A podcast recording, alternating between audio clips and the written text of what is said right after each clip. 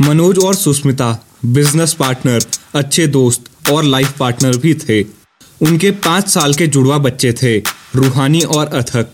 नारायण जी, सुष्मिता के पिता, मनोज और सुष्मिता के साथ रहते थे, क्योंकि मनोज और सुष्मिता अपने स्टार्टअप पर काम कर रहे थे, जिस कारण उनके पास बच्चों के लिए पर्याप्त समय नहीं था। इसलिए नारायण जी ही रूहानी और अथक का ख्याल रखा करते थे। मनोज और सुष्मिता अपने स्टार्टअप को लेकर बहुत पैशनेट थे, परंतु उन्हें वो रिजल्ट्स नहीं दिख रहे थे, जो वो देखना चाह रहे थे। और कहीं न कहीं उनकी वर्क लाइफ उनकी फैमिली लाइफ को भी अफेक्ट कर रही थी, क्योंकि उनके स्टार्टअप की नींव को बहुत अधिक फंड की आवश्यकता नहीं थी।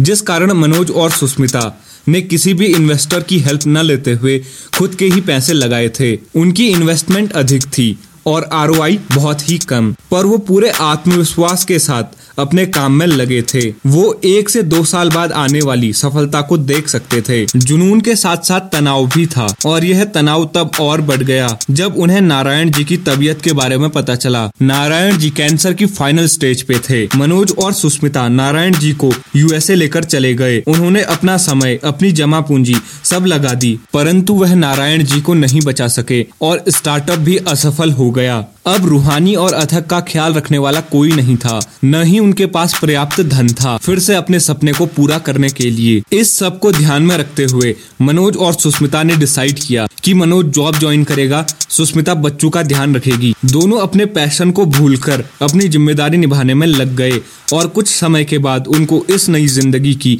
आदत पड़ गई और सब कुछ स्थिर रूप से चलने लगा था। समय का पहिया चलता रहा और देखते ही देखते दस साल निकल गए। अब सुष्मिता और मनोज दोनों जॉब कर रहे थे और उनकी हालत फाइनेंशियली काफ़ी अच्छी हो गई थी। रूहानी और अथक द ग्लोबल स्कूल में पढ़ा करते थे, जो कि शहर का सबसे बड़ा स्कूल था। द ग्लोबल स्कूल में आदि भी पढ़ा करता था। आदि मनोज जिस कंपनी में काम करता था, उस कंपनी के सीईओ का बेटा था। एक्चुअली आदि पढ़ने से ज़्यादा बाकी बच्चों को परेशान करता था। एक दिन गेम पीरियड के दौरान आदि ने गेंद बहुत तेज़ी के साथ अथक के सिर पर मारी, जिसके परिणाम स्वरूप रूहानी और अथक ने आदि की खूब कुटाई कर दी, जिससे आदि को बहुत सी चोट आई। अगले दिन दोनों के पेरेंट्स को स्कूल में बुलाकर घटी घटना का बोध कराया गया। मनोज अपने बच्चों को अपने सीईओ के सामने ही डांटने लगा और उसकी यह डांट घर में भी न रुकी। रूहानी और अथक बहुत गुस्से में थे, परंतु मनोज की डांट की वजह से उन्हें आदि को सॉरी बोलना पड़ा।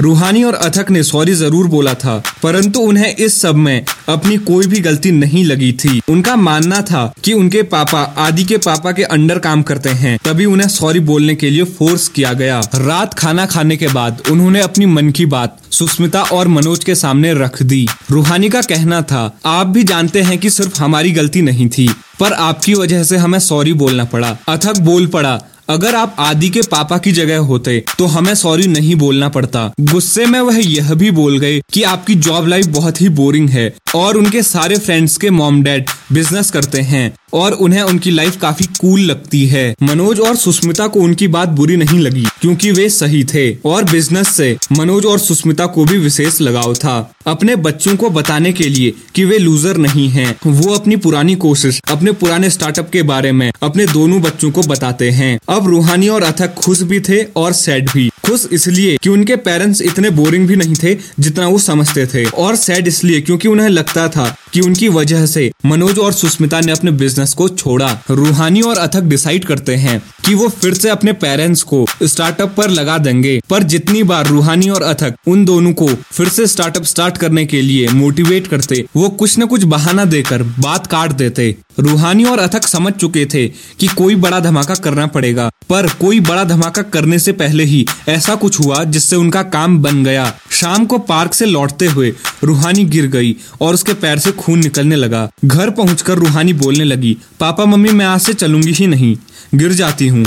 मनोज और सुष्मिता समझ गए थे कि वे क्या कहना चाहती है। रूहानी ने समझाया कि चाहे तो कोई एक जॉब कर लो और कोई एक बिज़नेस में लग जाओ। और हमारे पास इनफ सेविंग है अथक और मेरी स्टडी के लिए। और अब हम बड़े भी हो गए हैं। ये बोरिंग लाइफ मत जियो। प्लीज़ वो करो जो आप सच में करना चाहते हो। अथक बोलने लगा, आपका आइडिया कितना सही है? दस साल पहले सोचा था और अभी भी डिमांडिंग है और प्रॉब्लम सॉल्विंग भी। इस सबको सुनकर मनोज ने अपने पूरे परिवार को गले लगाकर रूहानी और अथक से बोला थैंक यू बच्चों। फिर से ज़िंदगी जीना सिखाने के लिए। सुस्मिता ने बोला, तुम दोनों बनोगे बिज़नेस पार्टनर